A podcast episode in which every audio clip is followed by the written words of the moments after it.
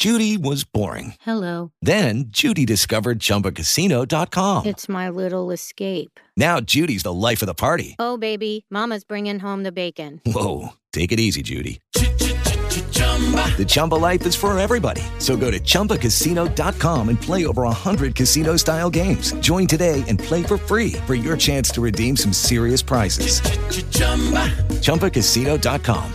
No purchase necessary. Void where prohibited by law. 18 plus terms and conditions apply. See website for details.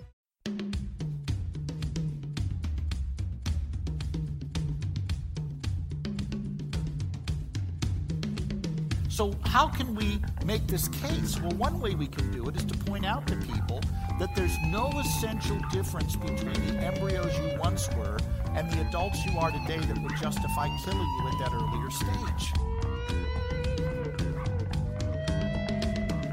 Arguments cannot be religious or non religious. Arguments can either be valid or invalid, or sound or unsound. The substance view is the idea that from when you come into existence of fertilization until you die naturally, you are the same individual at every point in your life. So if it is wrong to kill you now, it was wrong to kill you then.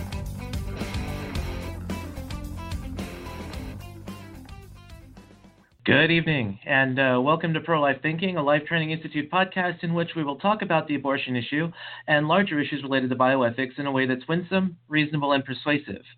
I'm Clinton Wilcox, your host, and I'm joined today by my uh, co host, Nathan Apodaca. How are you doing over there, Nathan? Good, Clinton. Great to be with you. Yeah, looking forward to our interview today. We have a special guest who is joining us, Patrick Lee, a pro life philosopher.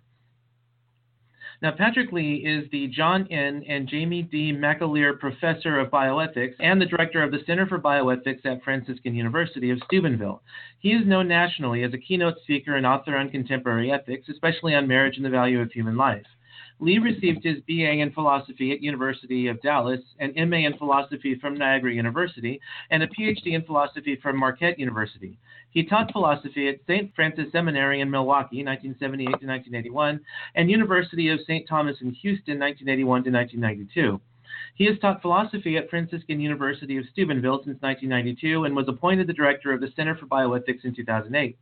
Lee has spoken to the United States Catholic Bishops Workshop, has testified to the U.S. House of Representatives, and has lectured or debated ethical issues at Boston University, University of Illinois at Chicago, Baylor University, Fordham University, University of Notre Dame, and Princeton University.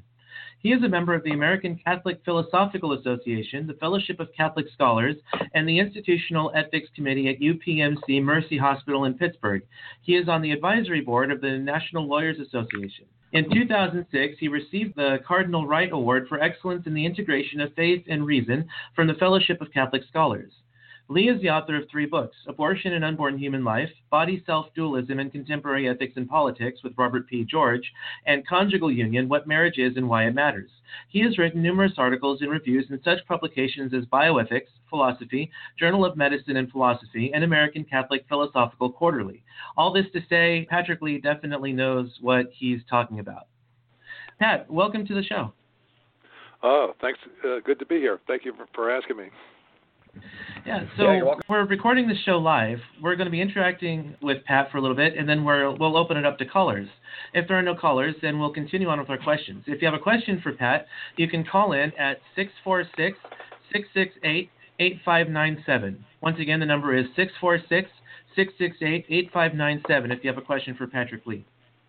I'm, I'm basically going to let uh, Nathan handle most of the interviewing, but uh, a question that I always answer, or I always ask every uh, every person I have on my show, just uh, as a sort of uh, get to know you kind of question, is how did you originally become pro-life? Uh, well, I guess uh, I don't think I was ever not pro-life. I was brought up uh, Catholic and to and the, had the received the, the I think the common sense belief that every human being has an intrinsic worth that we we must respect, and uh, that uh, the human being comes to be uh, from conception and uh, or at conception, and uh, no matter how small that human being is, he still is uh, intrinsically worthwhile. So I always had that belief, and then. Of course, I, I go way back, so I remember in 1970, in the in the, ni- in the late 1960s, they began. Some states began to uh, allow abortion, some abortions, and uh, then and uh, so the issue came up at that time, and I was in high school at the time, and uh, I. Uh, I, despite my doubting all sorts of other things about religion, I was kind of drifting away from my religion. I still saw that that was uh, that that that that uh, that teaching had to be true. That it was just grounded in fact. And then in 1973, when the when Roe v. Wade uh, uh, threw out all of the uh, state laws against abortion, uh, hmm. I, I I I saw that that was uh, that was a, a terrible injustice, and so uh, uh, so I've never uh, so so I've always been been pro-life, I guess, from from baptism on, I guess. All right. So Nathan, uh, you can go ahead and, and carry on, and I'll I'll just type in when I have a, a question or follow up. Yeah, sure. Uh, so, kind of to follow up on that, uh, since you run the bioethics program at Franciscan University, uh, question that comes up, um, question, personal question for me, but also um, I run the Students for Life chapter at the local university, and right. so a lot of students come up and they ask how can they continue their education in a meaningful way in regards to the pro-life issue, um, past their undergraduate work, and to do larger work in bioethics? Well, I, th- I think a, a good a good uh, if, if you if you're going on to the university, then I think it's good to get a good university, uh, pick out a good university. I think that you can get good you can you can get connected with some good teachers at different universities, but a good Catholic university or a good Christian university where uh, they're going to spend, you know, they're going to have a little bit of, of time to go through these different issues and show them, show or, or discuss in detail how they're all interconnected is uh, a big, big plus. Uh, so, so I recommend going to a good Catholic, good Catholic university if you're Catholic, or or a good Christian university, and uh, uh, because I think that does make a big difference. It's uh, uh, being able to uh, discuss these issues uh, at, at length and go through the different authors. Uh, uh, both pro and con, different on on, different, on on the pro-life issue and on other kind of interconnected issues, I think is uh, is really worthwhile. I think uh, is, is and I, I began to think about it this way, uh, especially in the last uh, several years or last few years, when I began to think, well, maybe I should just go and uh, uh, attach to a secular university and then maybe uh, you know not teach school, not teach teach classes, but then uh, you know, meet with the students there, and then I then I realized that, but I wouldn't have the time to go through with them, you know, several classes a, a week. So I recommend that uh, at least to consider that uh, as a possibility. Uh, there are other yeah. other ways of, of going on into pro life work also in terms of uh, if one doesn't go on to get a degree or teach. Uh, there are other there are a lot of lot of different avenues of uh, today nowadays with uh, uh, social media, the online things, the think tanks. Uh, there are a, a lot of uh, a lot of jobs that uh, that uh, did not exist uh, even 15, 20 years ago, for sure. Uh, that uh, uh, so, I think getting a good, uh, solid preparation in philosophy or even biology or theology, and then also in the uh, specifically pro-life issues, uh, and then seeing what what what God uh, uh, maybe prepares for you later on, I think is uh, is worthwhile. Yeah. Are there any universities that you would recommend? Uh, well, there's on one. There's one that's very good that I recommend is Franciscan University of Steubenville. Yeah. I've, I've been teaching there since for 25 years, and uh, I think that's uh, I really, uh, I, I'm very glad that I came up here 25 years ago when I when I came and I interviewed and I talked to the students and talked to the faculty and I said, I thought, okay, well, this is where I want my children coming to school, and I've been very happy. So. Uh, I think it's uh, it's a good, it's a rigorous, uh, academically rigorous, and uh, um, and and a good uh, faith atmosphere uh, and good positive, uh, enthusiastic uh, students, uh, uh, students enthusiastic in the faith, and students who are who are uh, uh, pro-life, and uh, so there's a, and, and uh, looking at all all these different issues and studying uh, studying all the different works, uh, both pro and con, but uh, with with a good good I think friendly atmosphere. Cool. With that, I guess we could segue since we're going to talk about uh, discussing and studying the issues. We could segue the Mm-hmm. discussion into your book that you've written specifically on the abortion issue. Uh, the title is "Abortion and Unborn Human Life." You give us a little backstory on it? How you came about to write the book? Yeah, I, I wrote that. The, the first edition came out in '96, and uh, I began writing some articles in the uh, in the early '90s and uh, or late '80s and early '90s, and then uh, came up with the idea that whether I should just put the put the book together. The sort of there's a kind of connected argument there. And of course, it's not all original. The argument obviously is not original with me, but I was trying to trying to just go through sort of the the, the various steps in the basic argument, uh, the basic pro-life argument, and to look at the major uh, uh, challenges to that on uh, by, by other philosophers, and try to be fair with them, try to be you know go through step by step, and try to be honest and, and fair about the arguments.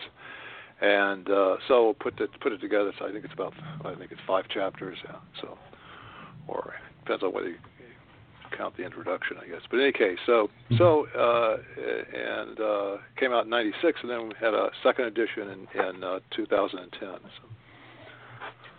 and revised some things that uh, you know, updated some arguments and so forth. Yeah, it's a it's a very good, succinct Oh, thank you. summary of a lot of the arguments and a lot of good critiques of a lot of the arguments. We really encourage the listening audience to pick it up. So, just to briefly talk about a lot of the issues that are brought up in the book. Each chapter deals with a different issue. So, for example, the first chapter actually deals with the question Do unborn human beings become persons after birth? And so, essentially, answering the arguments, the slightly more radical arguments that are gaining traction in culture today. Well, first question would be, and some, maybe some in the audience who aren't pro life might be wondering about this why do we call them unborn human beings? Well, the uh, I was trying to get. I, I wanted to just get a um, uh, a term that wasn't question begging or or emotional at all, but uh, but I, but it but it's actually just very factual.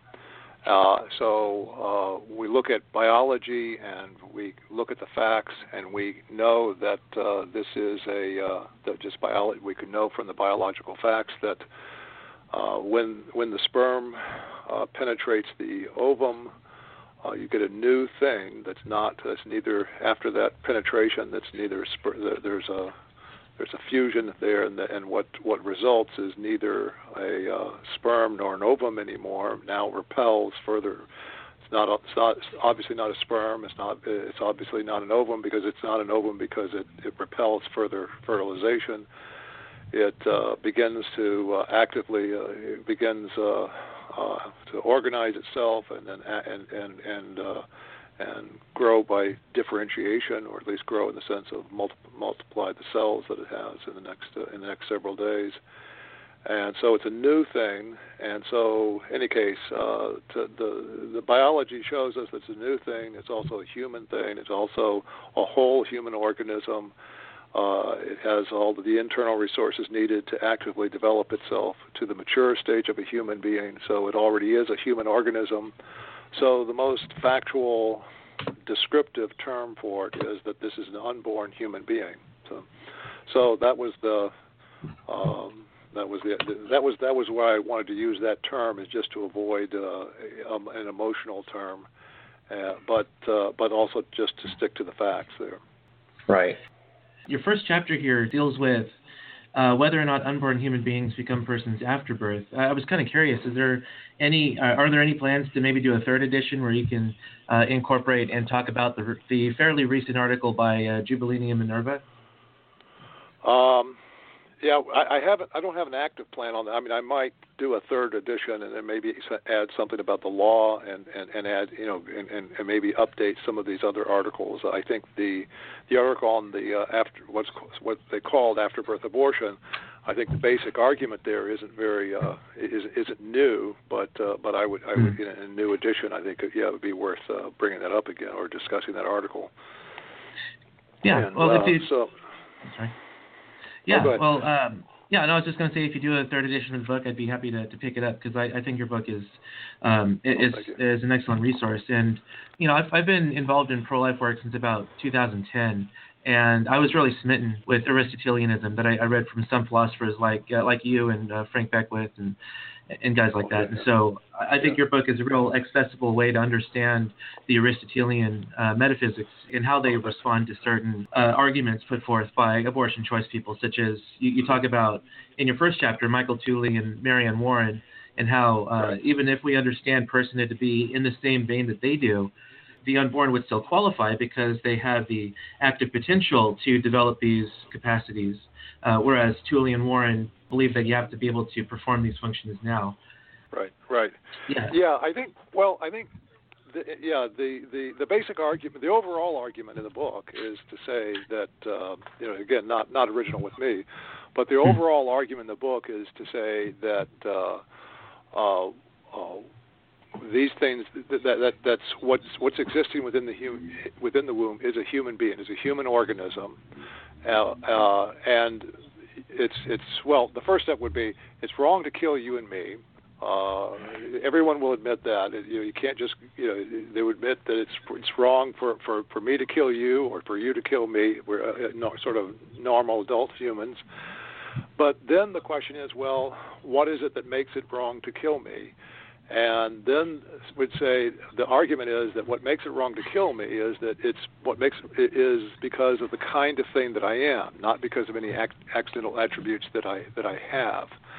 And so uh, it's not because of my size or my degree of development, even, or the level of intelligence, so forth. It, it, it's it's the kind of being that I have, and there are arguments to support that, and I try to go I go into some of those.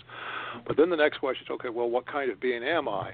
And that's where actually this first chapter comes in, is because some people say, well, I'm a kind of a I'm a purely conscious being, and I have a body or I have an organism. I'm not really an organism.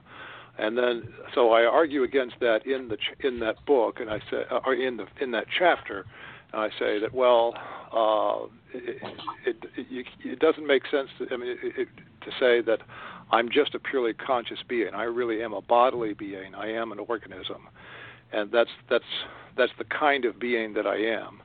And since what I am is an organism, then you can't really say that. Uh, that the that the organism came to be at one point, but then I came to be at another point.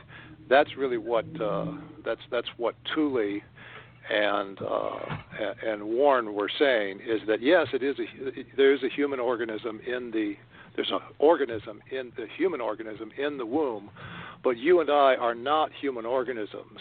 And so yes, the human organism comes to be at conception, but then they say that I, you and I came to be much later when you had a self-conscious subject. And so they divide, they're distinguishing between the self-conscious subject on the one hand and the organism on the other hand. And so the, the so I think but I think that that does not hold up. And I mean, there are arguments, and so I go into some arguments about that. So that's the mm-hmm. first step: is say, well, you know, it's wrong to kill you and me because of the kind of thing you and me are. But the kind of thing you and me are is not just a purely conscious being. We are organisms. So if we are organisms, and, and, and there's arguments for that, then it would follow that, that you and I came to be when these organisms came to be. And then you look, link up with the biology and you say, well, the, the, when the organ, when the human organism came to be was at conception. So that's the overall argument of the book, and that's why that first chapter is uh, uh, goes into that that issue there.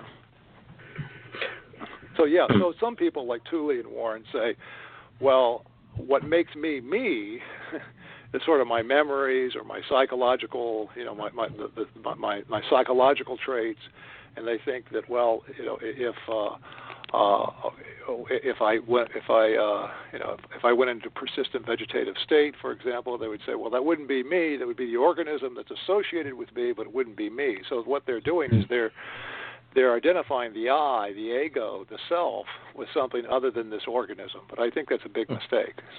Right. In the book, you do uh, expand a lot on that. Um, it's actually uh, another question that comes up with that. A, lot of people, especially at a layperson level, who aren't too familiar with the philosophical arguments of Tooley and Warren, uh-huh, uh, uh-huh. I think they get confused. They think of birth as the defining moment of what grants a new human life. And it's really funny because I uh, I have a used copy of the book sitting right here in front of me that I bought. I don't remember when. And the person who owned it before, they had a note in here. Apparently, they disagreed with you, and it uh, it actually makes for some interesting reading. Some of the old persons, the previous owner of the book's notes, and they said, "Well, our fetus is baptized prior to birth." And I've actually had, I was actually, it's a bit of a humorous argument, but I think a lot of people do think that, well, at birth, we grant a birth certificate, we say that you're a citizen of the United States, we grant Right, all yeah. these rights on you at birth. So why is it that we grant them then, but not sometime during pregnancy? Yeah, yeah. Well, I mean, the, the um, uh, there there are certain rights that you have even before that, uh, but uh, uh, but have been taken, away, you know, or at least used to be the case. Then they were taken away with Roe v. Wade, in effect. But um, uh, the, the the birth, I think, clearly birth is is it can't be the uh, dividing line. E- even some even philosophers like uh, you know who, who want to say it's self consciousness or something like that. Nothing really uh, at birth. At birth, it's it's clear that the entity that was existing within the womb does not become a different kind of entity. It, it begins to acquire his or her oxygen differently. Uh, eh, eh, but and it's and, you know it's out and it's going to be able to to see things and so forth. Uh, she, she he or she is going to be able to see things, but but there's nothing there's nothing different in the intrinsic kind of being that was there. Uh, and of course, you, I mean, there are a lot of ways you could see that. I mean, the, the, first of all, there's not anything that can do right now. There's not. I mean, it, it can breathe now through its its lungs, but breathing through your lungs, that's obviously not something that makes you uh, a person. That uh, if you if you if you, become uh, if you get into a car accident and you're put on a ventilator, uh, you don't cease to be a person because you can't use your lungs to take in the oxygen.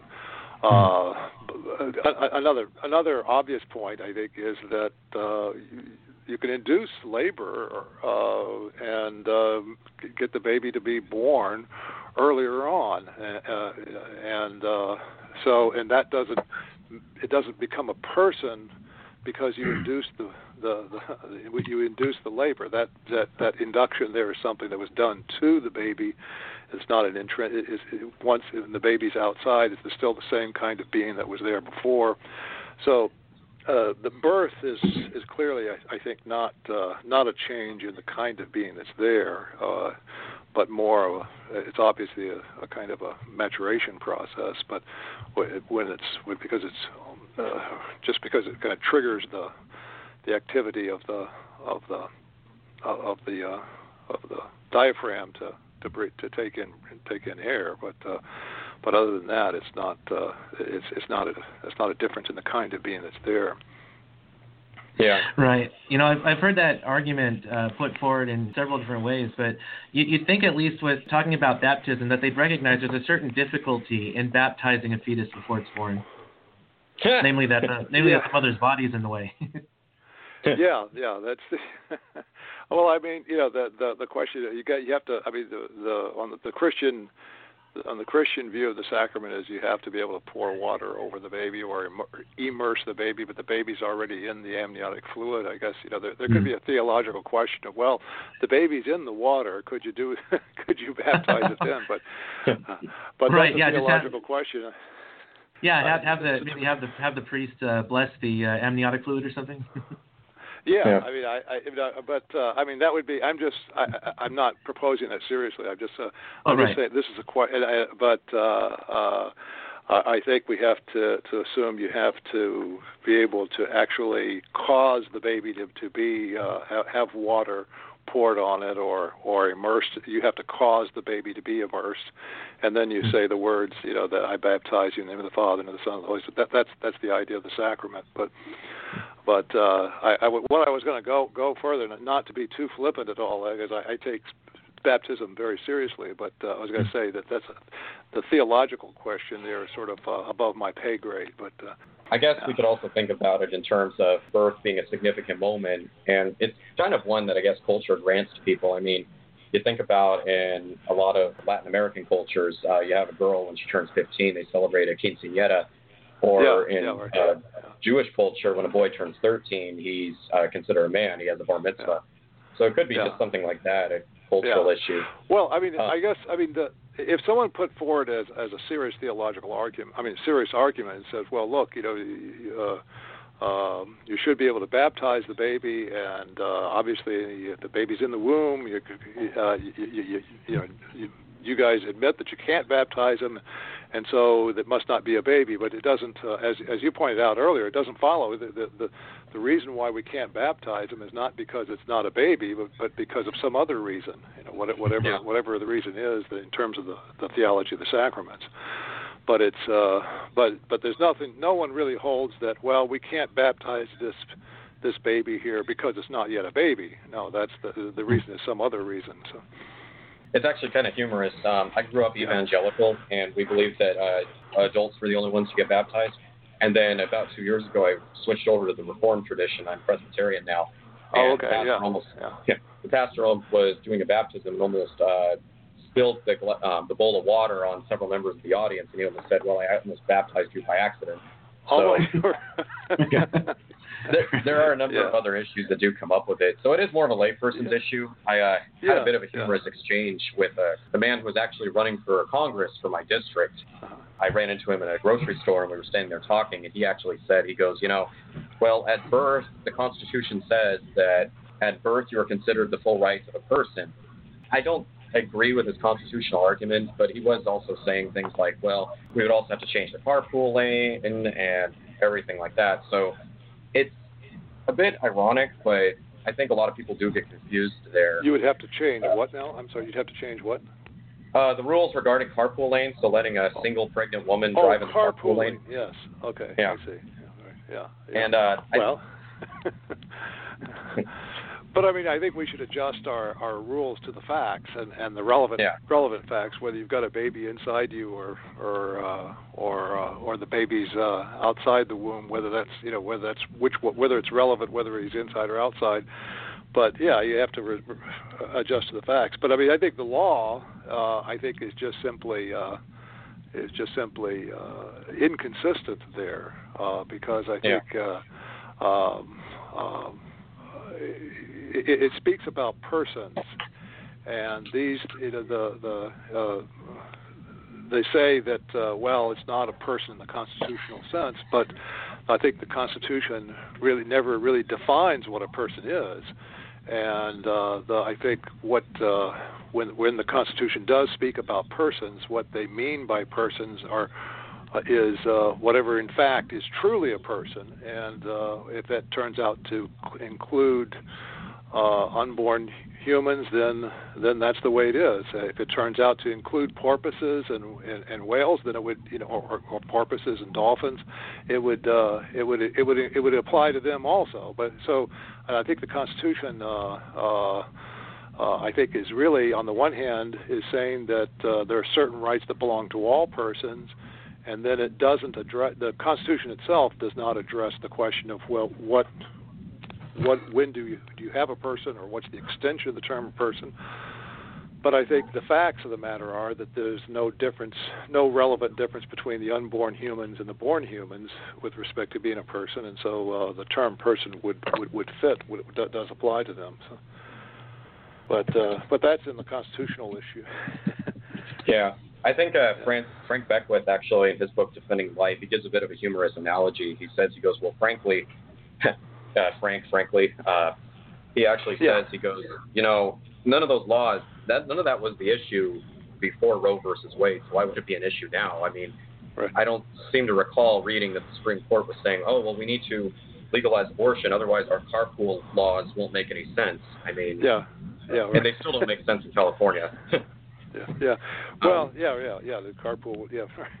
uh, how how to make sense of those carpool rules? That's the that's the crucial issue, like. So, but Yeah. no, I, I mean, I think i i i on the on the constitutional thing, it, it's the the the it never the Constitution never says that uh, that infants are persons or or adolescents are persons. It never really it really doesn't really tell us when you have a person and when you don't. Uh, the Constitution. Now, you know, they had the Supreme Court cases that uh, I think, uh, uh, fouled things up, but uh, but in terms of what the Constitution is saying, I think they, they were just depending upon the the uh, uh, uh, I think they were using the term person in the normal everyday sense, and then the question of whether whether this or that entity is a person would be another would be something else that the Constitution did not uh, did not itself uh, uh, define. So. Changing task a little bit to get a little more yeah. philosophical regarding the personhood issue. In your book, you do talk about the arguments of Mary Anne Warren and Michael Tooley, and that they do differ on where they draw the line. Mary Anne Warren, she's very seems like in her argument she's uncomfortable with the notion of infanticide that her personhood argument to just give the qualifications that she thinks are needed for persons. She says she lists consciousness, reasoning, self motivated activity, and the capacity to communicate an indefinite variety of types of messages and the presence of self concepts. And um, Michael Tooley, obviously, he draws the line a little bit after birth. I think it's about a week after birth is where he draws the line. And Warren disagrees with that, and she says, well, we can't really let infanticide happen. So would it still be the same kind of functionalist argument that pretty much a lot of the pro-choice philosophers will make? Yeah, I, I think uh, I think Warren wrote an afterword for that uh, for that article, and she had some arguments about uh, uh, about our duty to treat the newborns as persons, but I think she's conceding uh, in that afterward that they may not be persons, but she thought it was wise to treat them as persons because uh, so that uh, um, so that uh, when we you know when they do get older that that you know the, the, affection is there she thought it would be uh, you know would have some kind of consequentialist uh, uh, uh, or utilitarian uh, uh, bad effects uh, if we uh, if we if we drew the line later than at birth. Um, I'd, I'd have to go back and look in detail at, at that afterward, but that was a that was a postscript or an afterward that she added to that uh, article later on. Uh, Tooley thinks that personhood he, he, he thinks that personhood doesn't doesn't occur until you have self consciousness or self conscious in the sense of which you have a concept of yourself as a continuing subject of experiences. Now that doesn't that doesn't come until much later, and so uh, and so he you know it probably doesn't even come in, you know until language starts. Uh, but uh, but he said, well, just for just to be safe, we'll we'll draw the line at three months, and so. Um, um, so, so that this brings up a kind of a difficulty for that position is if, if they're going to say that, uh, which there's some plausibility in saying that, uh, well, you're not a person until you have self-consciousness because uh, that's what makes us different from dogs and cats and horses and so forth. Is that yes, we're sentient. We have sen- we know we can sense things, we can perceive things, but we're also are self-conscious. So uh, there is some plausibility in saying self-consciousness is, is, a, is, a, is a good trait that makes you one a person. But of course, then if that's the case, it really doesn't occur until really much much later than birth, uh, six eight months, you know, really uh, probably uh, until, until until you have language, and the language there is. Uh, um, you know, sort of almost you know sentence sentential kind of language, syntactic kind of language, until until much later. So, in any case, you, that's going to push push personhood way after birth. Now Tooley just says, well, uh, he he in a way bites the bullet on that and says that uh, uh, they're not persons until at least three months, as he says. We'll, we'll just for safety reasons just just draw the line at uh, at three months, and uh, but uh, uh, uh, that that's. I, I think it's very hard to craft a position which will say that these are, you know, that what, what make, that uh, that you need some kind of mental function that distinguishes distinguishes you from other animals, and that uh, uh, uh, uh, that unborn human beings don't have it, and yet that newborns do have it. There's not really any mental function that the newborns are performing that uh, that is that uh, that is lacking in in the unborn humans. So, uh, so I think uh, it's very hard to. I think craft this personhood uh, uh, pro-choice position in a way that uh, that allows abortion and yet uh, rules out uh, infanticide. But the problem, the, the, the, other the other problem with that, of course, is that uh, the, the, one fundamental problem is that uh, is that they are they're talking about self-consciousness, or you know, I think Mary Anne Warren talked about developed uh, reasoning or or uh, developed consciousness. I'm sorry, she talked about developed consciousness and re- and developed reasoning. Uh, she had uh, language. She says you don't have to have all five of those traits, but you need to have. But but but if you have none of them, then you're not a person. You need to have some of them. But uh, the problem is that uh, that obviously th- those have to be. You have to talk about capacities there. You can't have. The, these aren't actual behaviors that uh, humans aren't always performing these mental functions. Uh, we go to sleep. We, you know, we we, may, sometimes we, you know, we're unco- we're unconscious for a variety of reasons, and so it has to be. So they, so in order to make sense, they're going to have to say it's a capacity for self-consciousness, or a capacity for some kind of mental function. And once they say it's a capacity, then they're going to have to take another step, and they're going to say, well, it's a certain kind of capacity, this the kind of capacity that a newborn does not. I mean, sorry, the kind of capacity that an unborn human does not have. They're going to have to say that if they're going to justify abortion. Uh, so they're going to have to say, well, it's a it's a certain kind of capacity. It's an immediately exercisable capacity, or current capacity, or proximate capacity, however you want to say, the kind of capacity that can be actualized you know, in the next few minutes or, you know, in, in response to a stimulus. Because uh, an unborn human uh, does, after all, have some kind of capacity for these mental functions. Uh, the unborn human uh, has a kind of, uh, you could call it a radical capacity or root capacity in the sense that uh, he has the, he, the, the unborn human, he or she, has the internal resources to uh, develop himself or herself to the stage where they will perform those mental functions. So even though they can't right now perform those mental functions, they can develop themselves to the point where they will perform those mental functions, and that is a kind of capacity, or you know, it's it's a uh, uh, it's it's it's a it's a basic potentiality or a basic capacity or natural capacity. And so right. so they have that and so uh, which is really part of their nature. In other words, it's part of it's part of it follows upon the kind of being that they are.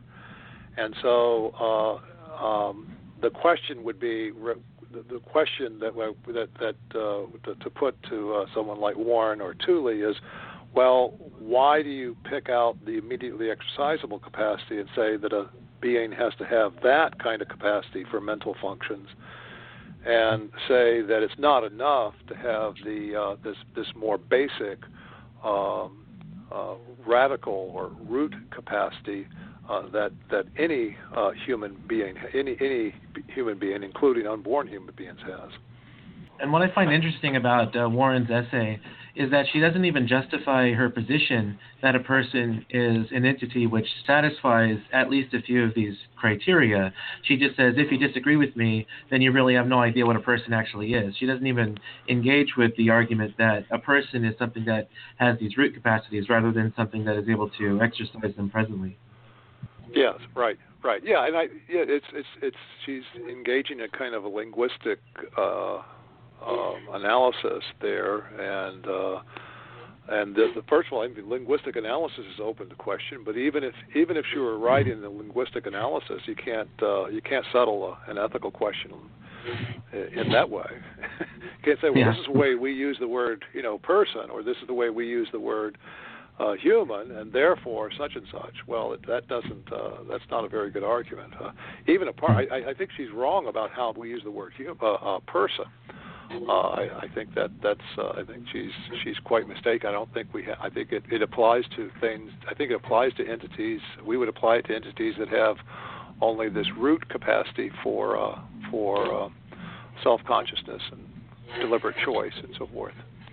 So, kind of moving on a little bit, since we are still on the personhood subject, your chapter after that kind of follows the same line, and it talks about the question of the chapter. Basically, the implicit question is Do unborn human beings become persons during gestation? And then critiquing uh, what's called the gradualist view, Yeah. um, that human beings gradually gain the value giving properties or value giving functions over time during pregnancy. So, for example, I rarely meet, um, like when I'm doing outreach, I do a lot of outreach on the college campuses, Mhm. talking to students. And I've rarely met a student who will defend late term abortion or even infanticide. I mean, there are a few out there, but even today, I just saw actually, uh, like 10 minutes before we started recording, news that the House of Representatives had passed the uh, federal bill to ban uh, Right. abortions after 20 weeks. Mhm. so- right, yes. Our culture seems to be accepting of the moral wrong of late term abortions and infanticide, but at the same time, early abortions where none of those functions are, have been realized or are even present seems to be acceptable. Mhm. Mhm.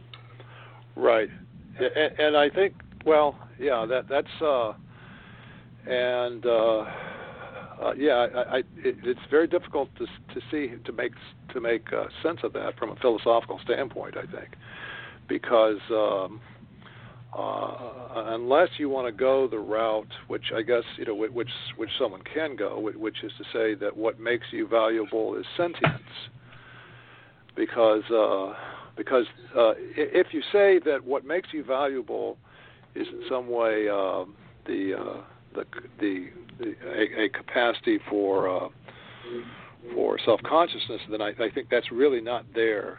Uh, the immediately exercisable capacity is not there, even even in even in the, the late term uh, baby. But but in any case, some people, for, there are philosophers who will say that uh, that there's a certain kind of conscious desire for continued living that uh, uh, that that the that the uh, fetus has uh, a a capacity for, say, maybe 28 weeks or 20 something weeks.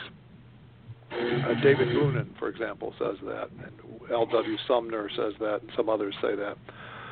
And so uh, I think it's sort of belying the facts, but I, but nevertheless, if, if you take that route, this this kind of position is a little different from the other one. The the one Michael Tooley, I think, is saying that uh, well, what we mean by I is a self-conscious subject.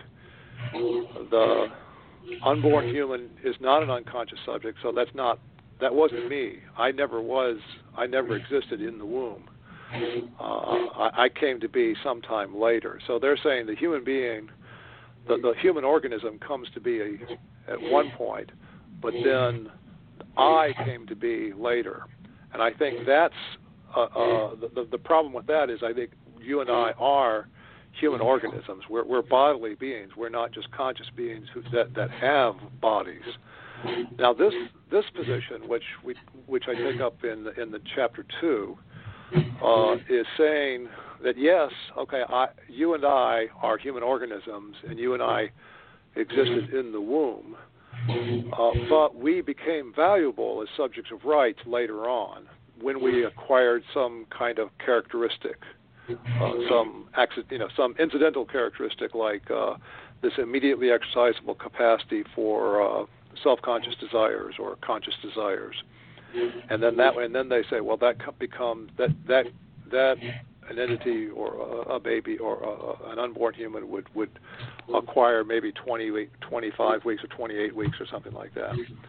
Uh, I, I think so. So that's the that what that's saying is that uh, what makes you and me valuable is not the, the, the kind of being we are, but some attribute that we have in addition to the kind of being we are. And that's the kind of position I think that that that that uh, I, I think that's that is I think pro- maybe the mo- one of the more you know it's hard to say I haven't done a survey with this, but that is perhaps one of the more popular positions anyway. Right. Yeah. Clinton, So- did you want to jump in with that?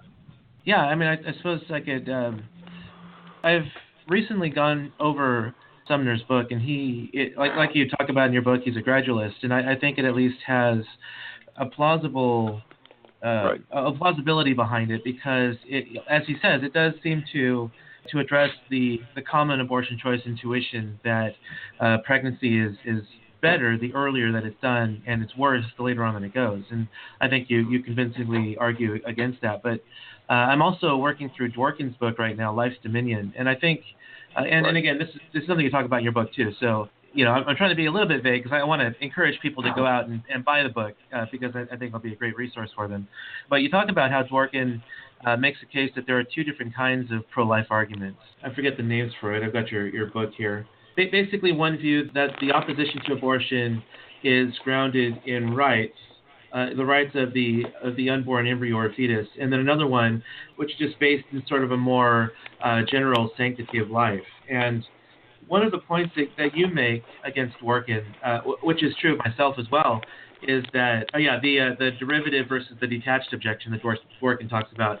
Right. And I think you really hit the nail on the head when you talk about how Dworkin is not uh, considering the views of, of many pro-life people who do take a consistent view and oppose, for example, abortion in the case of rape, uh, because they do see it as a violation of the, the unborn human being's rights. And so, yeah, yeah so, he's he's engaging a kind of ad hominem attack there. I mean, even mm-hmm. if it were the case that abortionists were not consistent, that nothing would follow from that. All all, all that would follow is mm-hmm. that well, there was you know they needed to clean up, you know they needed to get their views in line, but it, it wouldn't it wouldn't follow that the uh, the fundamental objection they're raising.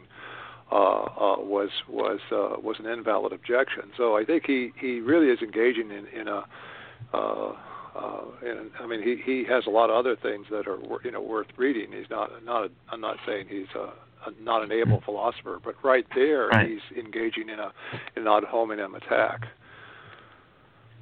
Yeah, and so, I think that's a great point too. That uh, even if he's correct about pro-life people not being consistent, uh, that doesn't follow that their view is wrong. It just yeah. proves that they need yeah. to be consistent.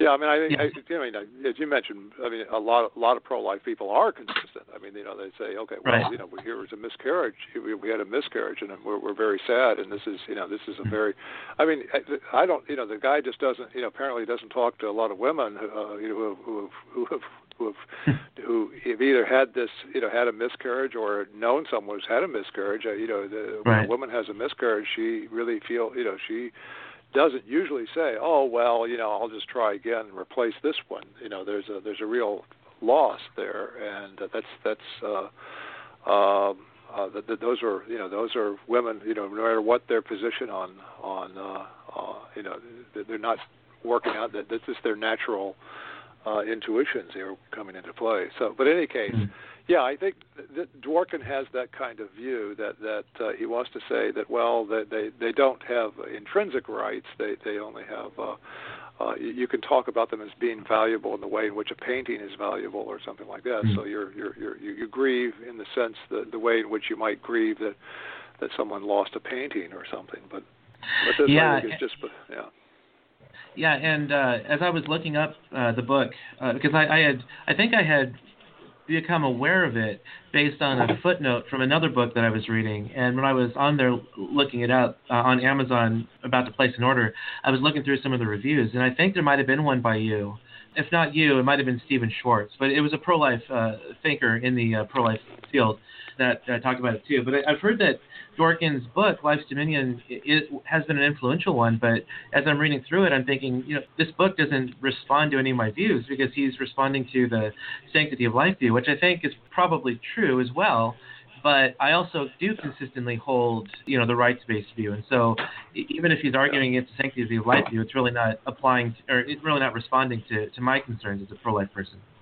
Right. Yeah. Yeah. Well, I mean, the, the, I mean, the, the I mean, the the arguments there is that is that the, these when you when you kill an unborn whether you kill an unborn human or born human, you're de- you're depriving this this entity of the future that that uh, he or she would have had. That's the way Don Marquis puts it. I think he's he's sound on this uh, on this on this point yeah. that uh, uh, you know what what makes killing wrong. What makes killing wrong is that we're depriving someone of the future that they would have had. We're not depriving them of a past or even of the present. We can't do that. But there's uh, they have the potential to do this or to do that and do that, and then we are cutting off that potential. We're, we're and so that's we're, we're we're bringing about that they that they lack what they otherwise would have had.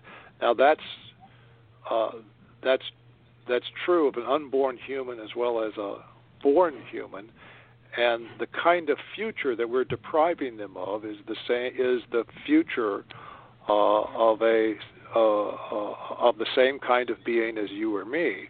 And so I'm not depriving them of the you know of, of a subhuman life. I'm not depriving them of a uh, of a of a uh, of a plant life or animal life. I'm I'm depri- depriving them of a human life and and uh, of a ra- of, the, of the same kind of life as you or me. So uh, the, the uh, so uh, that's a rights-based approach, I think.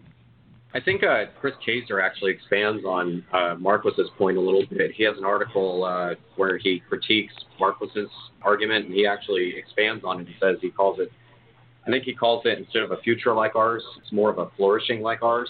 So, right, yes, um, right, yeah, yeah. That not just killing us doesn't just deprive us of the future, it also deprives us, or it basically ends any flourishing we would have had. Yeah, I think you're right. Yeah, yeah. I think the, the, the that that flourishing term is a little better because I think what what Don Mark I think Don has a he has a very good article.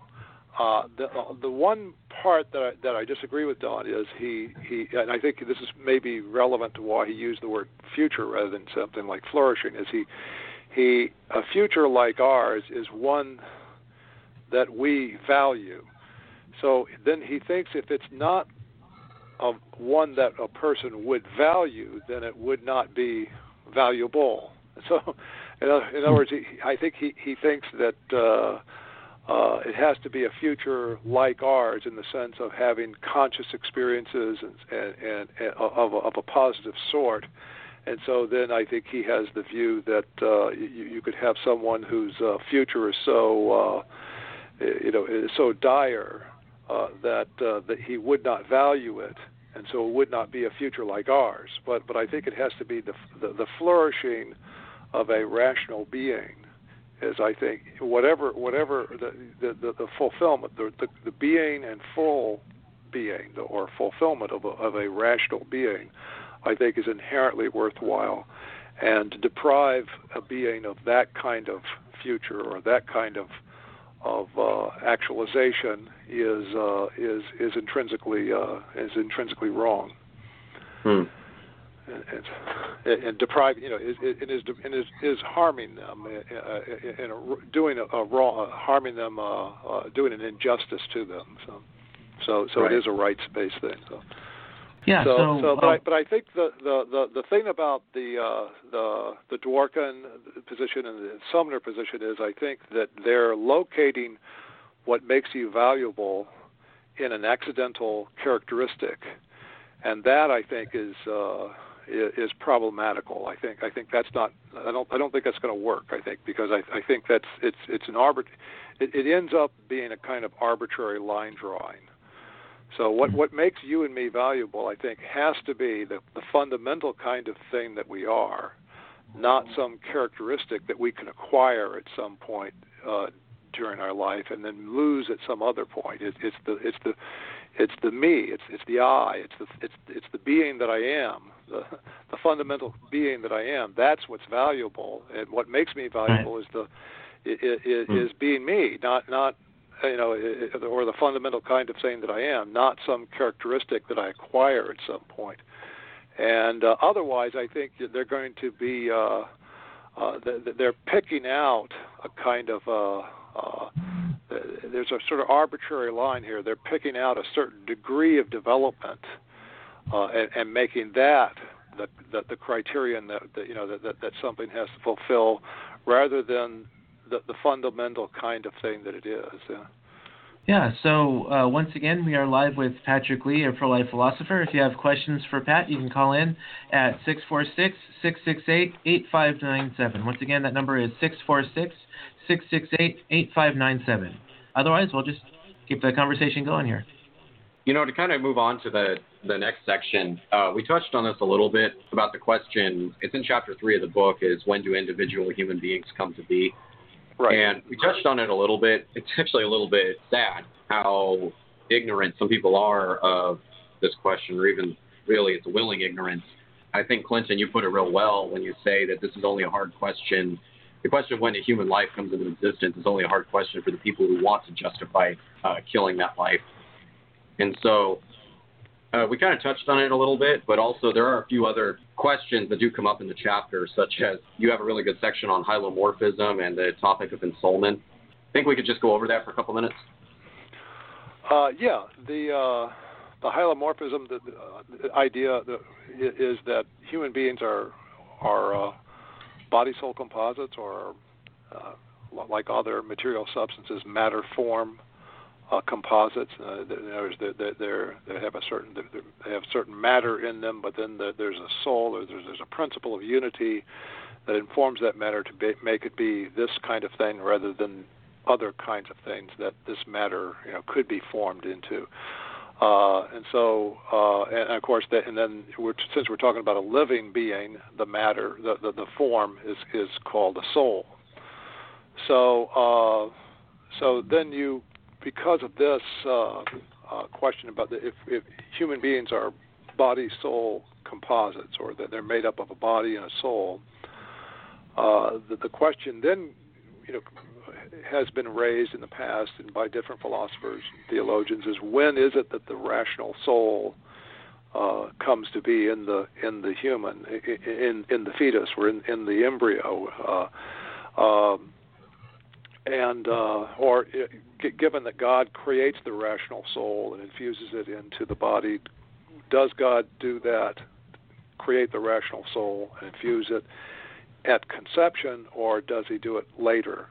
And if He does it later, then that would mean that it, between the time of conception and whatever time God infuses the rational soul, you could say, well, it's not really a human yet because it doesn't yet have a rational soul. So this actually is a question that you know that, that, that has come up historically. Uh, so you had, uh, for example, Thomas Aquinas, given his the biology that he was familiar with, he conclu- he thought that uh, the, the you ha- after you have conception, which he which he didn't know about the sperm and the ovum. He thought the the woman he thought the woman contributes the, sort of menstrual blood and the and the man. Mm contributes the semen, and the semen sort of gradually forms the, the, that blood into a human body, and it gradually informs it forms it into a body uh, that's apt for reception of a rational soul. So he thought that that forming that formation process took time, and that you needed to have a body that was suited to be uh, the the body of a rational being, of a, and so he thought it had to have sense organs, and it didn't have sense organs until 40 or 80 days after um, after conception, and so he thought it was only 40 or 80 days after conception that uh, that God infused the rational soul. Uh, so some philosophers and, and theologians have taken that up and, and uh, Aquinas' view and said, well, okay, he got the biology wrong, but still the basic view that you need to have a body suited for a rational soul, that's still true.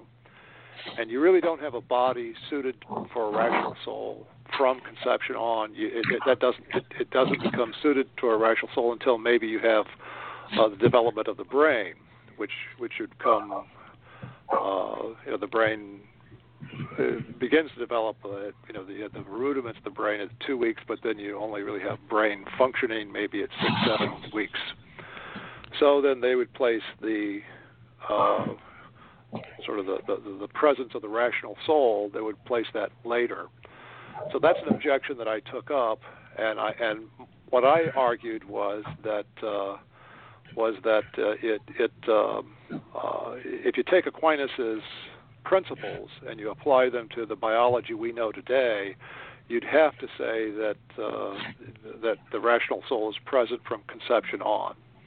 Uh, you could not the the, the, the idea that uh, that that uh, You're not going to have a rational soul, given that there is a ration, given that there is a soul-body composite. The idea that the soul is not there until uh, several weeks later uh, isn't going to make sense. It, it won't make sense biologically. The, the, the biological facts don't don't cohere with with the other principles. And the reason why is the, there are a couple a couple of reasons why that's the case. What, what Aquinas didn't realize was uh, well, there are two two big things he didn't realize that that I think that really just show that his theory, you know, his view that that it was there was a delayed, you know, that, that the rational soul was not until later, um, uh, wouldn't work. One is he thought that the semen was there for several, you know, for, for several weeks, you know, or several, de- you know, for like six, seven weeks, you know, or at least. Uh, he thought the semen was gradually. You need to have an agent forming the body to get a human body that's apt for reception of the soul. Now, the agent, what the, he thought the agent was the semen. Uh, but now we know, of course, that at fertil- now he didn't know anything about the, the sperm and the, you know, the, the, the sperm and the ovum. So, uh, but now we know that the semen is not present after fertilization. The semen's gone. The you know the, the sperm is gone. The ovum is gone. Uh, you get you have a new entity. All you have there is the embryo. So you don't, you know, given Aquinas's principles, you need you need to have if you're going to have a something forming this body, and the and the something forming the body has to be have a kind of human uh, form in it. And so, in, on Aquinas's view, it was the it was the it was the father sort of acting through the instrumentality of the of the of the semen the semen was there gradually forming the, the menstrual blood into a body, into a human body. Uh, well, once you know that the that the semen is gone, then the only thing that's going to construct a body, you know, that's a mature human body is the embryo itself. But that means the embryo itself already has to have the human form in it in order for this to work metaphysically. So, in other words, uh, uh, uh, Aquinas's principle, if you apply Aquinas's principles to what we know about biology today, the conclusion would be that the soul is present from conception on. Uh, the other the other point is he did not he did not know about the uh, he did not know that uh, at at he did not know about fertilization and he did not know that that embryo early on had the internal potential to develop uh, the, uh, the, the all of the organs uh, that it needs to uh, to provide sense experience for uh, for uh, intelligent thought. So he he thought you need to have organs, but he, he didn't he didn't know that the that the embryo was had the internal potential to develop those organs that were necessary, and so uh, uh, uh, the, the the the embryo from day one has all of the resource internal resources needed to develop to the stage where it will have a body that's suited to be the substrate of conceptual thought right then and there. But uh, so it, it doesn't have uh, it doesn't have a developed brain yet, but it has the internal resources to develop the brain, and that's what Aquinas was not aware of. And so that anyway that so I think that means that if you applied his principles to what we know about biology today, the conclusion would be that the rational soul is there from from conception on. Now, this wasn't really addressed in your book, but it's it's sort of related. Uh, I have an interest in this discussion because I'm going to be writing an article for it in the Christian Research Journal, and I'm currently in the uh, in the research stage for it. So I'm, I'm curious as to where you land in this discussion and what your reasons are for it. In Christianity, there is an in-house debate amongst creationists and traducians, of course, not to be confused with the creationism evolutionism debate.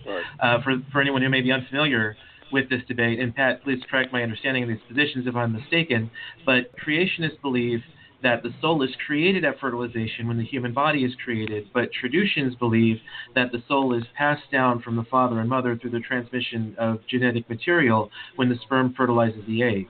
Yeah. Which which position are are you, uh, which position do you hold regarding that discussion? I take the creationist position because I think um, it, it, it's the thing that the Uh, now, I don't think you necessarily have to settle this issue before you settle the abortion issue. So mm-hmm. I think the abortion issue can be settled before you get into this. Uh, right. they're independent. I mean, I mean, they're obviously interlinked, interlinked, but I don't think mm-hmm. uh, would would necessarily have to be pro would, would, would necessarily have to be pro-abortion or or would uh, even the way you know the way you put it there a moment ago is that a traducianist could say that well the the, the human soul is passed on at uh, you know, at fertilization. So uh, so but but but it, all that said, I, I, I do think that the, human, the, the the thing about the human being is that uh, the very uh, strange creature is that I think there are, we are bodily beings, so we are organisms, um, we are animal organisms, but we also have certain powers that are spiritual powers. So I, I think intellect and will, that these powers that to, to understand and to make choices and to, to acts of will, I think they are powers that I have, but I but but when I exercise them, I don't make use of a bodily organ. And I think the, the reason why is because I think you know the like concepts are universal concepts that they're they're sort of the, they're in essence you know they're grasping an essence shared in common by many. So I I don't think that's going to work with the bodily organ. The body it would they be it would uh, the concept would be individualized if it were um, if it were sort of instantiated in a in a bodily organ. So so uh, anyway, that that's sort of that's part of the argument for that. But but I think uh, I, I do think acts of understanding and acts of willing are spiritual actions in the sense that they are not they are done by us who are both body and soul but that but mm-hmm. in these acts unlike walking or or uh, or uh, you know uh, swinging my hand or something like that they're they're they're not done with a bodily organ they're not or mm-hmm. even sensing or imagining those are those are bodily organs so i walk with my legs i imagine with my brain I see with my eyeballs, but when I understand, it's it, I'm the one who's understanding, but I, I don't think there's any bodily organ there. Um, so now, given that, then I think the the the sort of the, the the principle for that or the source for that in me the, the, the there's a part of me then I think that's that's that's not just uh, uh, uh, that that that's act there's an action there that's independent of matter. So the principle the form or the soul i think has its existence independent of matter now if it has its existence independent of matter then i think it has to receive its existence independent of matter and that means it can't come to be uh, with the coming to be of the, the, the of the whole bodily entity so I think things like you know the the the, the size, the shape, the color, the uh, all of these uh, you know the material attributes come to be with the coming to be of the the the, the, the, the bodily entity. But the the human soul, the rational soul, since it has this this transcendence of matter, this this spiritual uh, sort of independence of matter, I think that cannot come to be the, parents uh, as the since the parents are body soul composites and the generative act is a body soul action the product of that is a body soul is a body is a is a you know matter form thing so i think the independent soul has to be directly created by god anyway that's the philosophical thing i guess the short the, the sort of the shortcut answer is for both philosophical and theological reasons I, hmm. I side with the creationist on that. But all yeah, of that, um, I think you could. You, you, I don't. You know, the, the I, I, uh, I don't think you have to establish that before you say that abortion is wrong, or before you say that okay, you and I came to be at conception. Right, because whether or not creationism or traducianism is correct, what is uncontroversial is that the soul does exist when the human does a fertilization. Yeah, well, I mean, even that, even even even to I, I think actually even you can run the whole argument hmm. uh, uh, saying that you and I came to be at conception even before we talk about soul. Hmm. Now, now, eventually, I think you, you okay. know, once you know once the question, you know, when questions keep coming, I think uh, uh, eventually you have to bring out body, you know, matter and form and, and soul and body. Yeah. But I think, uh, but uh, but but the argument, the, the the the initial, the basic overall argument, it doesn't presuppose the notion of even a soul. Okay. Much less that that the soul comes to, is directly that the rational soul is directly created by God. Although I I think those are you know those are true, but I just don't don't think don't think you have to establish those prior to setting out the basic pro-life uh, position. Yeah, that that makes sense. Uh, I have one more one more question along these lines, and then we can move on to the, the next chapter here. On pages 81 through 83 uh, in chapter 3 of your book, you talk about a thought experiment by Baruch Brody, and I hope I'm pronouncing that correctly, in, yeah. in which he says if we imagine brain technology has reached the point at which we can, when brain death occurs, remove the brain, liquefy it, and then recast it into the same body, though it bears no relation to the old one, having none of its memory traces, etc. When you place the recast brain back into the same human body, that the person that results will be a numerically different person from the one who underwent, who underwent brain death. Uh, and then you also mentioned that you agree with Brody's intuitions in the thought experiment, although you argue that he draws the wrong conclusion about being human from it.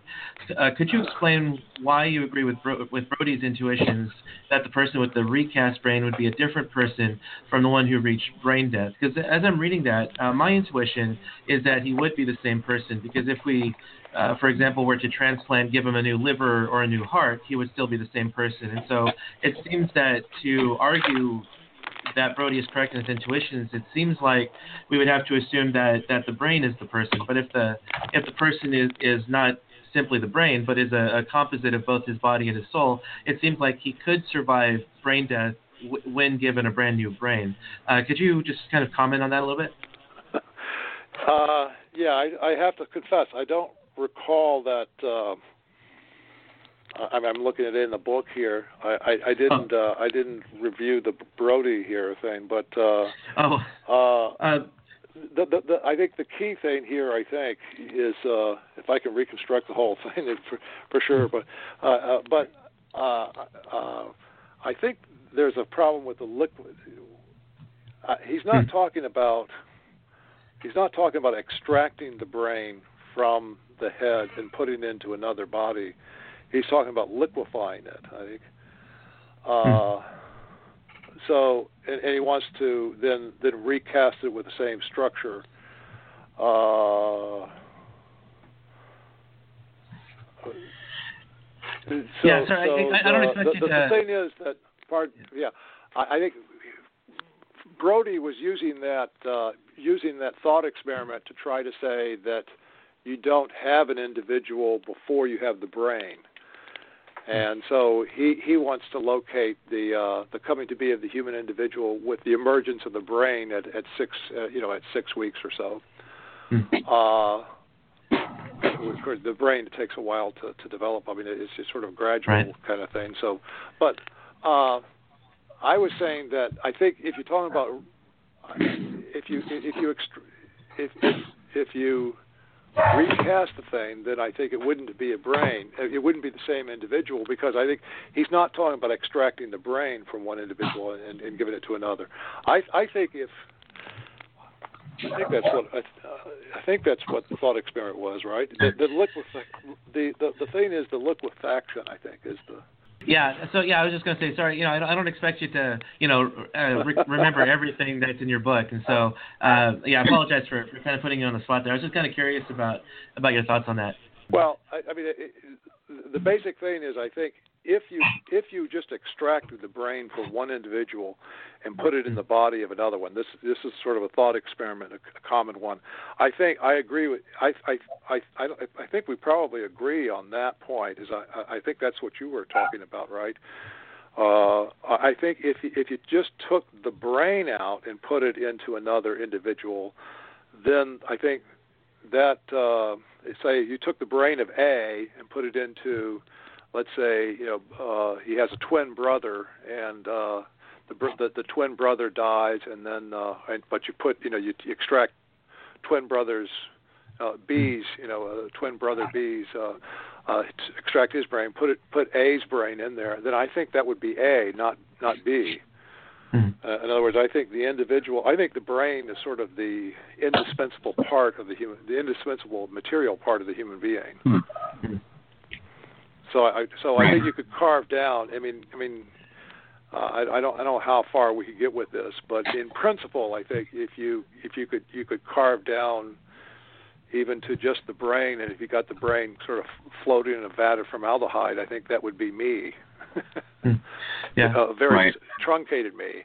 But uh, but I think he was talking about the tr- the the, uh, the the the problem with his thought experiment is first of all he's mm-hmm. talking about the liquefaction thing, but but the the before you have the before you have the uh, uh, the, the embryo before she develops her brain, she has the internal potential and of developing that brain, and she, so she's on a trajectory of developing this kind of brain rather than another kind of kind of brain, a brain suitable for conceptual thought.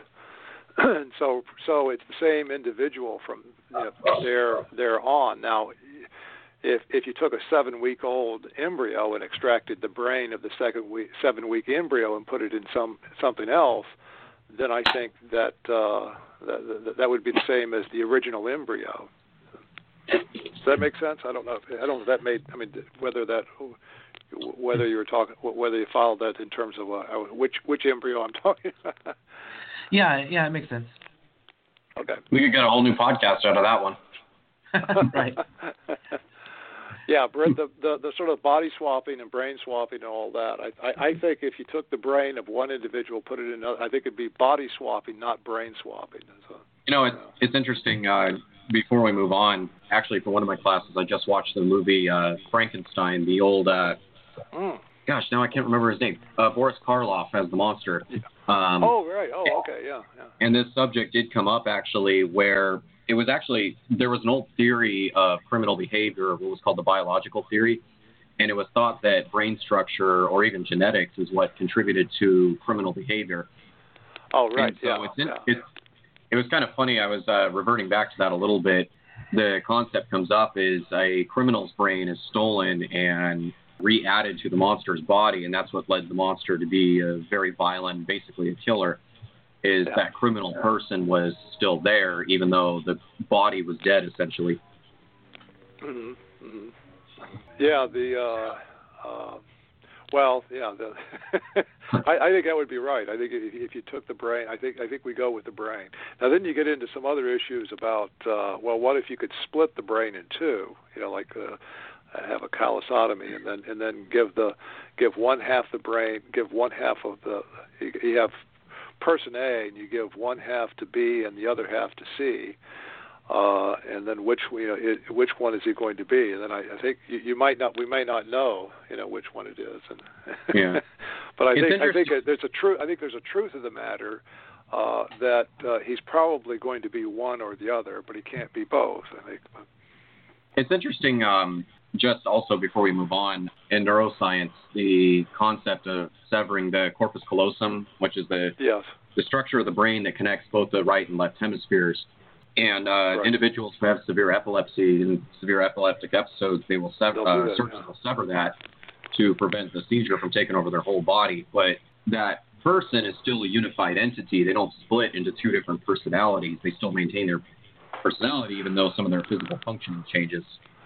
Yeah, actually, yeah. In, in actual fact, there there is some intercommunication, but but uh, you know, so so the the sort of thought, the philosophical thought experiments don't actually work. Uh, you know, I mean, at least the ones where they're saying, well, uh, you know, you put A, but but it, but there is this. Uh, I mean, with the thought experiment, you, you, you sort of imagine that uh, you have this person who's uh, the the two hemispheres are sort of equal, equally able and then and then you split it and and you give uh, you give half the brain to one individual and the other half to a, to to to a third and you know the, uh, another individual, and then uh, and then the then the question comes up is well which one uh, which one is he or is he uh, uh, you probably would they probably would not have uh, all the same memories and so forth but and all the same Right. abilities, they'd be quite different. But if you imagined they could have all the same memories, I think they still would not be the same person. So, Hmm. which is a difficulty for sort of a, Lo- a Lockean view of the person. kind of moving on to another bit of a science fiction analogy. In your book, you have the section on where you talk about the bodily rights arguments of Yes. Judith Jarvis Thomson and David Boonin. And you titled it, Is Abortion Justified as Non Intentional Killing? Right. Uh, kind of curious to know why uh, you framed the discussion in that manner. Well, I think that's the, I think that's basically her argument now.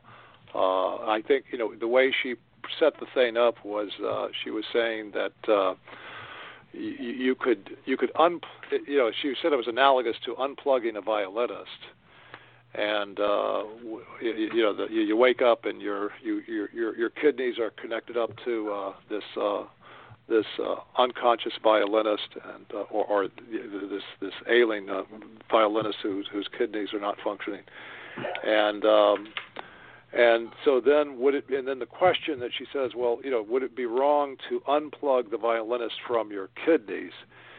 And then she says that uh, this, and she says, of course, then she's she's saying it would not be wrong to do that, and then she says that it would uh, analogously in a in a in abortion, what you're doing is you're removing the your your your it's it's analogous to unplugging the the violinist. Now, when you unplug the violinist, you're not intentionally killing him. You're removing aid from him. It's it's sort of like uh, uh, removing a ventilator from a from a intensive care unit patient. So you Yeah. you, you, you, you remove the you, you, you decide to remove this burdensome treatment and then the side effect of what you do is his death, but you're not intentionally killing him. Now I think that's what she's saying abortion is. Now some people would say, well it is always necessarily you know, it's necessarily intentional killing, but the way she set it up is she's trying to say at least she's trying to say that in some cases it's not intentional killing. She even says, well, um, uh, in the violinist case, you would not have the right to cut his throat. you know, you would have a right to withdraw, you know, to, to disconnect him from your kidneys, but you would not have a right to turn around and cut his throat. So she's she doesn't use this language, but she's in effect saying that it's morally okay because it's a decision not to use burdensome means to preserve someone's life rather than an intentional killing. So It's interesting. I was having this conversation with somebody a few months ago. Actually, me and Clinton, we did a outreach with Justice for All at UCLA back in May, and this question came up. Actually, I was having a conversation with a student who said that Judith Jarvis Thomson's argument, there's a virtual consensus among philosophers that the argument is valid, which uh, seems a little bit humorous given that we're still debating over Aristotle and Plato's arguments. But, Yeah. yeah, there there there's nothing over which there's a virtual consensus among philosophers. So you can All right. There's no, yeah, there's philosophers who argue the truth doesn't exist. So, Yeah, I mean, I don't, I don't, I don't, you know, when they when they say that, it's sort of, you know, it's, it's, it's you know, that's a, that's that raises suspicions right there, you know. Okay. yeah. And, and Well, it's, one- again, it's an One of question that authority. did, the one question that did come up that I kind of wanted to ask you about, um, and I asked you about this, uh, I think at least a few weeks ago, about the argument of forced organ donation. So the analogy that was given to me was that you wouldn't go to, you do have an intrinsic right to life, but you don't have the right to ask somebody else to donate their, say, their kidneys or their heart to replace for a kidney or a heart transplant that you need, even though you do have a right to life. And I think Thomson argues that a little bit, but I think it's been more of a recent adaptation of her argument. Yeah. Well, uh, uh, uh, um, you mean a kidney transplant, not a, a heart transplant, right? But that would be a heart transplant would be after I'm dead, or or, or would kill me anyway. Right. You're talking about a kidney transplant? Yeah, I think the kidney transplant is more the analogy. Right. Yeah. Yeah. Um, well, I think yeah. The, the thing is, I think if you if you look at what the argument is, is saying, okay, well, uh, so uh, that's what they're they're saying that I that, that, that this that that the mother or the father, you know, the, of course, of course, the, the father's usually ignored. So they're talking about the mother, and they're saying the mother has this child, and then now then it, then then they're saying that well, her carrying the baby to to term is supposed to be analogous to donating a kidney. Uh, now, I mean, in some respects, it's analogous, uh, uh, uh, but but the, the but then we'd have to we have to sit down and say, okay, well, well, what is it? You know, or or her decision not to carry the baby to term is that is that really analogous to a decision not to donate a kidney? I mean, in some respects, it might be, but uh, I mean, if she decides not to if she decides not to donate the kidney, she doesn't do anything to the other person, right? Yeah. She's, she she decides not to do something that would be very burdensome, right? If she decides not to donate a kidney, and here we're we're talking about okay, well, deciding not to carry the baby to term. So removing the baby, I suppose, would be removing the baby. Uh, uh, in order to avoid doing this burdensome thing, which is carrying the baby for for for nine months or however many months you know after let's say they find out after a month, so it'd be eight months, I guess. Um, well, I think we just have to ask ourselves those two situations. Yes, they are in some respects similar. I mean, in some situations, the the mother might say, "Look, here's a burdensome thing. I, I, you know, I'm I'm being asked to do something that's burdensome and and no one, you know, that we don't have to. It, it's certainly true that pregnancy can be burdensome, but uh, uh, is it analogous to donating the kidney? I mean, or you know, to are we talking about donating the kidney to my son or daughter, or are we talking about to- donating the kidney to to a stranger, or we're talking about the law. So, so the way it's set up, it's usually forcing somebody to donate a kidney, and then that's usually, you know. But here we're talking about the baby's already there, and and here we're we're talking about okay, so cutting the baby out, uh, which causes the baby's death. Uh, so so I I think the way you run the thing is the, the what the woman has to ask herself is does she have an obligation to do this to do this thing that is burdensome in order to save the life of her own child? Hmm. And is it the, so? That, so that means you have to. We have to ask the case: Is it the case that a, a mother and a father have a special responsibility to their child to undertake certain burdens? Okay. And I think the answer to that is yes, they do. They have a special responsibility to uh, to undertake certain burdens. Now, do they have? Does she have a responsibility to uh, do something that's going to cause her death? Well, then that would be you know that would be another you know that would be a that would be a tougher question. But almost never are we talking about that. If we Yeah. were talking about that, then I think we're talking about removing the baby would be an indirect killing, and then then I think you might that that might be an analogy there. You might say, well, okay, I'm causing this person's death. I'm a, the harm that I'm avoiding is a death. Then it might there then there might be a fairness there. I think there, there's still a question about maybe am I required to even make a sacrifice even to the point of death for my for my child. But but if but but it's still it, that could get close when you're talking about that. But if you're not talking about a comparable harm, uh, so what they're what they're saying in effect, they're saying that that I could remove this baby in order to avoid a harm, in order to avoid these difficulties. But are the difficulties that I'm causing this baby of the same order as the difficulties that I'm avoiding? And I think the answer is no, they're not. The difficulties I'm avoiding are not like usually death. They're not. Uh, you know, the difficulties I'm avoiding are not nearly as bad as the difficulties I would be causing this child by removing removing him or her prematurely. And we're doing we're, we're talking about removing this child and causing his death. This child being my child, to whom I have a special responsibility. So, You know, so other words, uh, yeah, I think I think the thing is to bring it into okay, well, in what there are certain respects in which it's analogous, there are other respects in which it's not analogous, and it comes down to the question. I think is there there's uh, uh, the the woman is being asked to do something that is burdensome, but she's do, but she's asked to do something burdensome in order to avoid causing a much worse burden to this child. And the child we're talking about is her child. You know, I, so, so those I are the two things. I think one is the the harm that that would that's being caused the child is much worse than the harm that she's avoiding.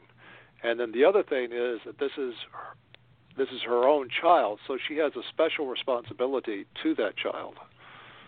You know, those are the two those are two key things I think in that in that in that in that on that issue with with the Thomson argument. Yeah. I would think that even further, uh, to take it even a step further, even if we don't agree that we have special obligations toward children, we at least have an obligation not to kill them. Yeah, Um, yeah, I think that's that's that's yeah. I mean the the yeah, I mean it, let's say you you you know the, a, a guy gets guy gets say a guy marries a woman who already has you know three children. They're not his children, but so or let, let's say he's going out with this this this woman who's been married before and she has three children, and he's going out with her and he goes over to the house and he's he's smoking and and and and then and then he's told, well look, if you continue to smoke, you're going to kill these children, or you're going to really cause them, you're going to make them sick even. Okay. Well, he has an Yeah. obligation not to not to make them sick, so he should you know he should not you know he should not. In other words, he has an obligation not he he has an obligation to avoid causing harm to them, even if he's not intentionally causing harm to them. And uh, and then and the question is, well, you know, uh, when is it obviously wrong? It's obviously wrong for him to continue to smoke if it's making them sick because the discomfort that he's escaping from smoking is is is not nearly as bad as the harm he's causing them, which is they're, they're getting sick. So, but so you know, we have to is the harm is the harm that is caused in abortion comparable to the harm that the person is avoiding by not carrying the baby to term? And I think the answer is almost always no, they're not comparable. Right. But I do think the special responsibility thing is also relevant because I think, uh, I mean, I think it, it, I think it is something we need to bring this point out. Maybe not everybody's going to agree with it, but I think it can be argued out. Uh, is that uh, uh, mothers, but also fathers, have special responsibility to their children, and the father, if the father finds out that you know he has a well, if a guy finds out that he has a child he might he has some special responsibility to the child. He can't just go off and act as if he doesn't have a child. He he, he may have to uh, keep uh, he may have to get a part-time job, or he may have to uh, not go you know not pursue his the, the the career that he wanted to before. You know, he may have to keep this job that he really doesn't like because he has a special responsibility to his child. And I think that, and I think the basis for that is a kind of biological connection. There's a kind of special union we have with our children, which which which is brought out. I mean, the, I mean, we we are aware of that in other contexts. You know, when, when you know because we, we when um, it makes a difference which baby. You know, when the woman goes in and she's uh, uh, um, she she she goes into the hospital and she has a baby they it makes a difference which baby they give her to take home right she wants to make sure she gets the baby that she carried that she conceived and that she carried Hmm. so the biology does make a difference There are a lot of movies and TV shows that have come out of that of accidentally mixing up babies at birth. yeah right yeah but that Just means that of- we are aware that that biological connection that that that union there's a there is a special i mean there is a kind of special union that that that both a father and a mother has to the child uh, and that's the basis of the special duties that we have I think. I think you make the point really well in your book when you point out there's a line in there. I'm not entirely sure where it is. I think it's in this chapter where you talk about as human beings we have a relational nature and that we relate to other human beings. I mean, the slogan or the saying "No man is an island." I think Right. uh, sums it up really well. Is that we do have obligations to other human beings, even if we don't want to have that obligation to them. Kind of also, I think I asked Yeah. you about this a while back in regards to the forced organ donation analogy. I think it's Dr. Bernard Nathanson would use the example of a woman who gave birth to a child, and the child can only survive on her breast milk for a time. And even though the woman might not raise the child throughout the rest of the child's life, she at least has an obligation to keep the child alive for a brief period of time until someone else can step in to fill that gap. Right. Yeah. Yeah. Absolutely. Yeah.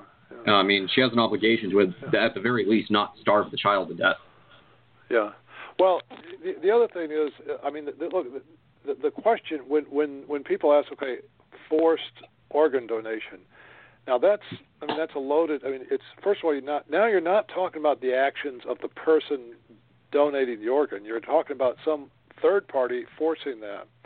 Yeah. So the first the first question here is, of course, they're, they're you know they may be talking about the law, but uh, but but the first the first question is the ethical question. Uh, if I find out that my child needs an organ, do I have an obligation to give that organ? Well, I might. I'm, I really might have an obligation to do that. Now, should the state enforce that?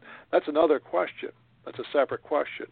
Usually, the state doesn't. Get, I think the state does not. I don't think the state should get involved unless someone is doing something physically to another human being to cause them harm.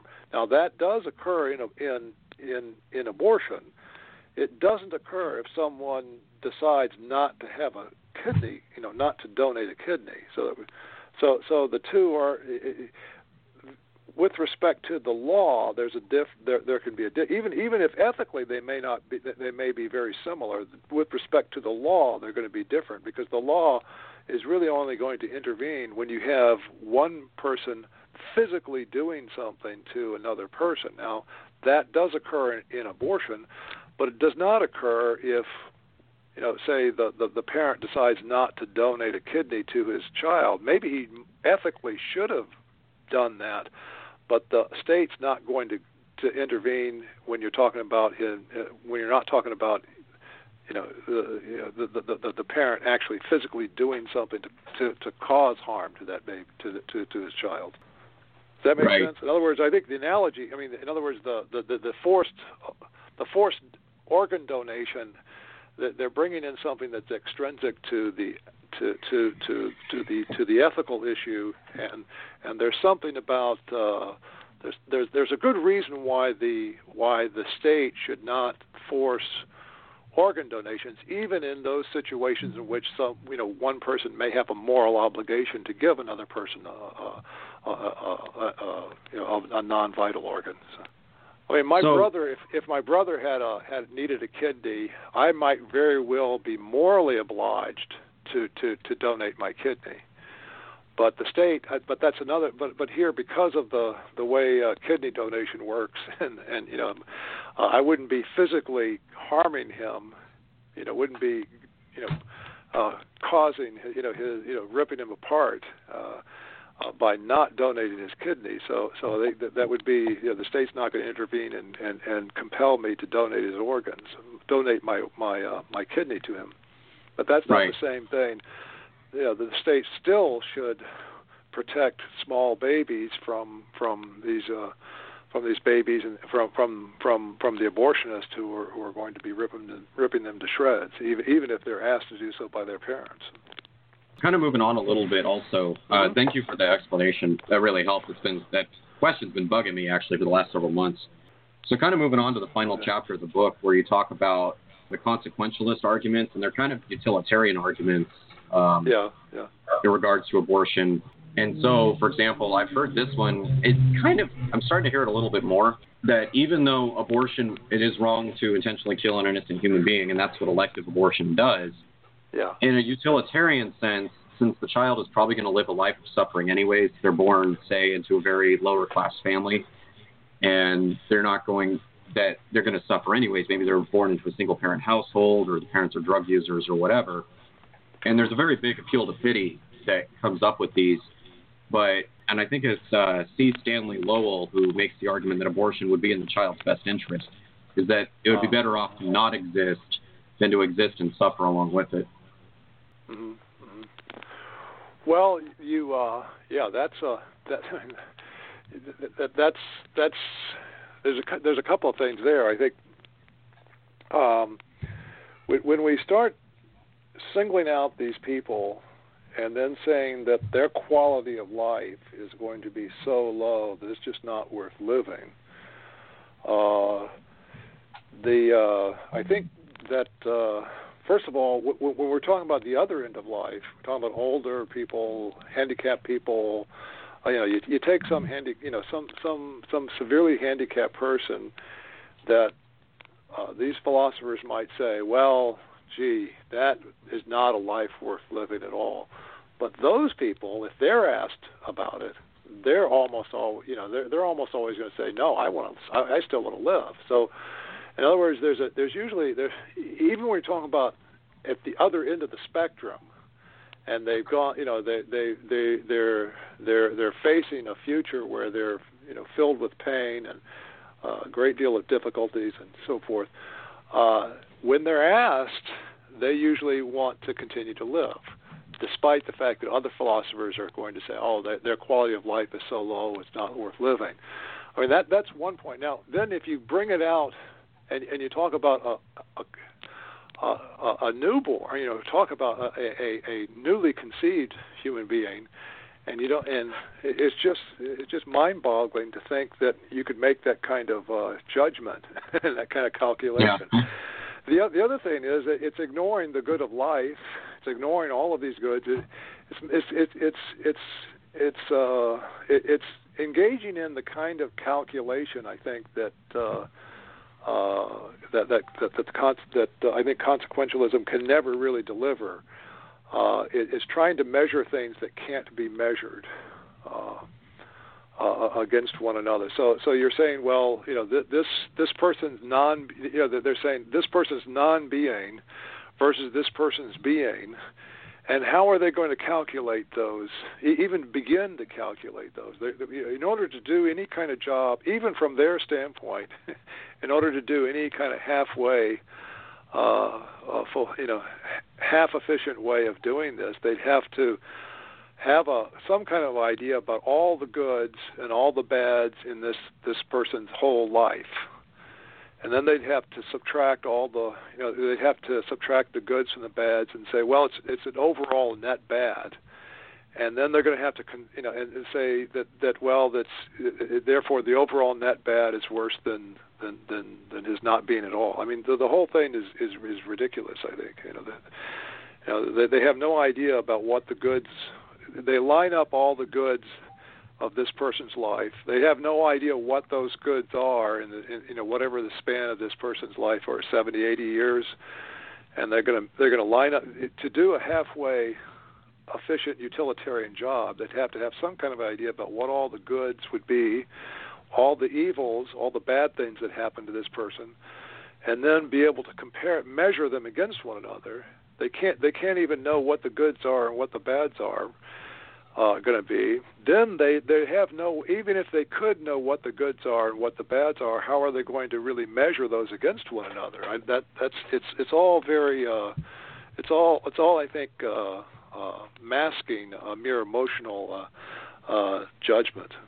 It's interesting. Um, I think it's in your book. You mentioned it. Is that really you have, have you'd have to have uh, divine powers in order to even begin to start an exercise like that yeah. of knowing yeah. what that future is going to be like. And I mean, and ironically, it, it doesn't even seem like a very pro-choice view because you're taking away any choice that someone could make from them by killing them, instead of making letting them make choices about their own life. In a sense, I've also heard it uh, described sort of as an act of mercy. It's like a mercy killing, and I think that this partially, I hear this a lot from other college students, and I think it might yeah. just be because the the mindset on a lot of secular universities is oh, the United States is such a that Western culture, excuse me, Western culture as a whole is so bad and so oppressive and everything that you're better off not living in certain circumstances. Yeah, so, but that that's that's I, and I think that's a that's a really an emotional reaction. I mean, yeah. Uh, for one thing, I mean, uh, what they might be doing, I, I think very often when people uh, talk about a quality of life being so low it's not worth living, they're they're they're treating what's valuable as if it's just a set of experiences. So if you ask me, okay, did you have a good day or did you have a bad day? I say, well, basically, oh, I had a really bad day, meaning I felt, you know, sort of. I, I'm I'm kind of. I might say, well, I had a bad day, meaning I felt bad today. But if you ask, if you really want to do the utilitarian, I mean, the, what the utilitarian is supposed to do is measure the goods and the bads versus each other. Now, it's not just a question of feelings, though. It's, it's, if you even one day, I mean, this is what's what's what sort of what revealing about this. Even if you just take one day and say, okay, what happened to me today? Okay, well, okay, let me see. I I read I read for a couple of hours and I learned, you know, maybe like two or three things that were interesting. And, and you know, so I so I have two or three new truths or new acts of knowledge. And then, well, but then I, you know, I, I ate something that made me sick, and then I hurt my knee. Okay, so I've got being sick is sort of a, a harm to my health. Being hurt, hurt knee that's harm to my health. Okay, so if we took even even that kind of simple, you say, well, I I, I learned two things. That's in the column of good, and I hurt my knee and I got sick that's in the column of bad. But how can we measure those against one another? Now, is that? I mean, I mean, what, is that a, a net good and net bad? You, you can't even tell. You can't measure. Uh, you can't measure two acts of knowledge versus two uh, uh, negative uh, event, uh, health events. I mean, how do you, how you know they're just two different kinds of categories. So even if you're talking about one day, I don't even think it makes sense, it, it, much less a whole lifetime. Um, so, so yeah. I think it's a it, it's it's a kind of a I, I, sometimes it's a it's it's ignoring of the real goods and bads in, in people's lives and just looking at their the quality of their experiences. You know, are this are these the kinds of experiences I would like? And, and at other times, I, I think it's also ignoring all of these other other goods like lives and, and, and knowledge and health and so forth. When uh, many pro-life authors write about an ethical worldview that under that undergirds someone's abortion choice views, usually the ethical viewpoint they respond to is moral relativism. But uh, yeah. in your book, you, you, decided to write about utilitarianism. So I was just curious if you view yeah. utilitarianism as a greater challenge to the pro-life view, or how you would view utilitarianism utilitarianism as opposed to moral relativism when it comes to grounding a, a abortion choice position. I guess maybe if I do a third edition, I should have a chapter on on relativism because because, because maybe relativism is equally equally as bad as consequentialism. Yeah, yeah. I guess you know when I when I wrote the book, I was really th- I was really thinking about uh, I, w- I was looking at um, sort of professional philosophical papers. Hmm. And and in, in the professional philosophical papers, it's usually those you know they usually they usually there aren't really that many uh, defenders of of, uh, of relativism, uh, ethical relativism, and I mean there are some, you know, but but not very many. Yeah. So so so, uh, uh, but uh, I think uh, on on uh, you know. Uh, uh, certainly, when, when, when I teach in class as a world, I mean, I think relativism is a big, big, big uh, issue, and mm. so, uh, so yeah, I, I, I think it's. I don't know whether it's uh, worse than uh, you know it was more of a threat than relative uh, uh, consequentialism, but I think they're both hmm. there. Yeah. Okay. So once again, we've been live with Patrick Lee, and uh, we're actually drawing near to the end of our program. Pat, where can people find you online? Are there any other websites or books that you'd like to plug? Uh, yeah, well, I have uh, I have a website uh, called patrickleebioethics.com. They could uh, find some. I, I I usually have a lot of you know short articles or well short and long articles there, kind of. Uh, and I need to update it, but I'll, I'll update it in the next couple of days. But uh, uh, that that's uh, and then uh, Franciscan University. There's usually uh, some uh, videos and uh, on that. Uh, there there well there are some videos uh, on that. So if you just Google search my name and bioethics, uh, the different things will come up. You know, so. And just, okay. just ignore all the all the uh, negative things said about the people who are cursing me. right. Yeah, yeah that uh, that comes with the territory, unfortunately. Yeah, yeah. I'm just kidding. Yeah. yeah. Right. Uh, yeah, so I'd like to uh, thank you for listening, and uh, I'd like to thank uh, Nathan for joining me for this interview and for setting up the interview. Uh, I'd also like to Yeah. thank you again, Pat, for allowing us to interview you. Oh well, it was, it's a pleasure. I hope. I hope Yeah. we. Uh, I think we've covered some. Some. Uh, we've covered a lot of territory. I think. Yeah, I think so Yeah. too. Uh, once, once again, yeah, once again, uh, Pat's book is Abortion uh, and Unborn Human Life. Uh, I would highly recommend it. It's a very accessible read regarding personal identity and personhood and the Aristotelian metaphysics that show how certain abortion choice arguments don't succeed in justifying abortion. So it, I highly recommend it. If you've enjoyed this interview, I would ask that you share it around Facebook, Twitter, wherever you frequent on social media. Rate and review us on your on our Facebook page or on iTunes. And now this is a weekly podcast, and it takes a lot of work to put together a podcast each week, on top of all the other work that I do as a professional pro-life advocate. As Greg Cunningham of Center for Bioethical Reform says, there are more people working full-time to kill unborn babies than there are people working full-time to save them. I subsist off of donations from financial supporters. People like you keep me being able to do the work that I do. If you like what we're doing with this podcast and would like to support my work as a full-time pro-life advocate, you can go to www.prolifetraining.com, which is the Life Training Institute website, and click on donate in the menu on the top. You can give a one-time gift or you can give a monthly gift. Just be sure to put my name in the notes section so that Life Training Institute knows to put your donation into my account. And donations are also tax deductible. Now, next week, I'm going to be joined again by Aaron, and we're going to actually be talking more about bodily rights arguments, specifically the arguments from Judith Jarvis Thomson. And it's going to be the first of a two part series that we're going to do. Our second part will be on the rest of Thomson's argument. She presents some other thought experiments there. But next week, we're just, or on Sunday, we're just going to focus specifically on bodily rights arguments. So, once again, uh, I'd like to thank Pat and Nathan for joining me, and I'd like to thank you for listening, and we'll see you next time.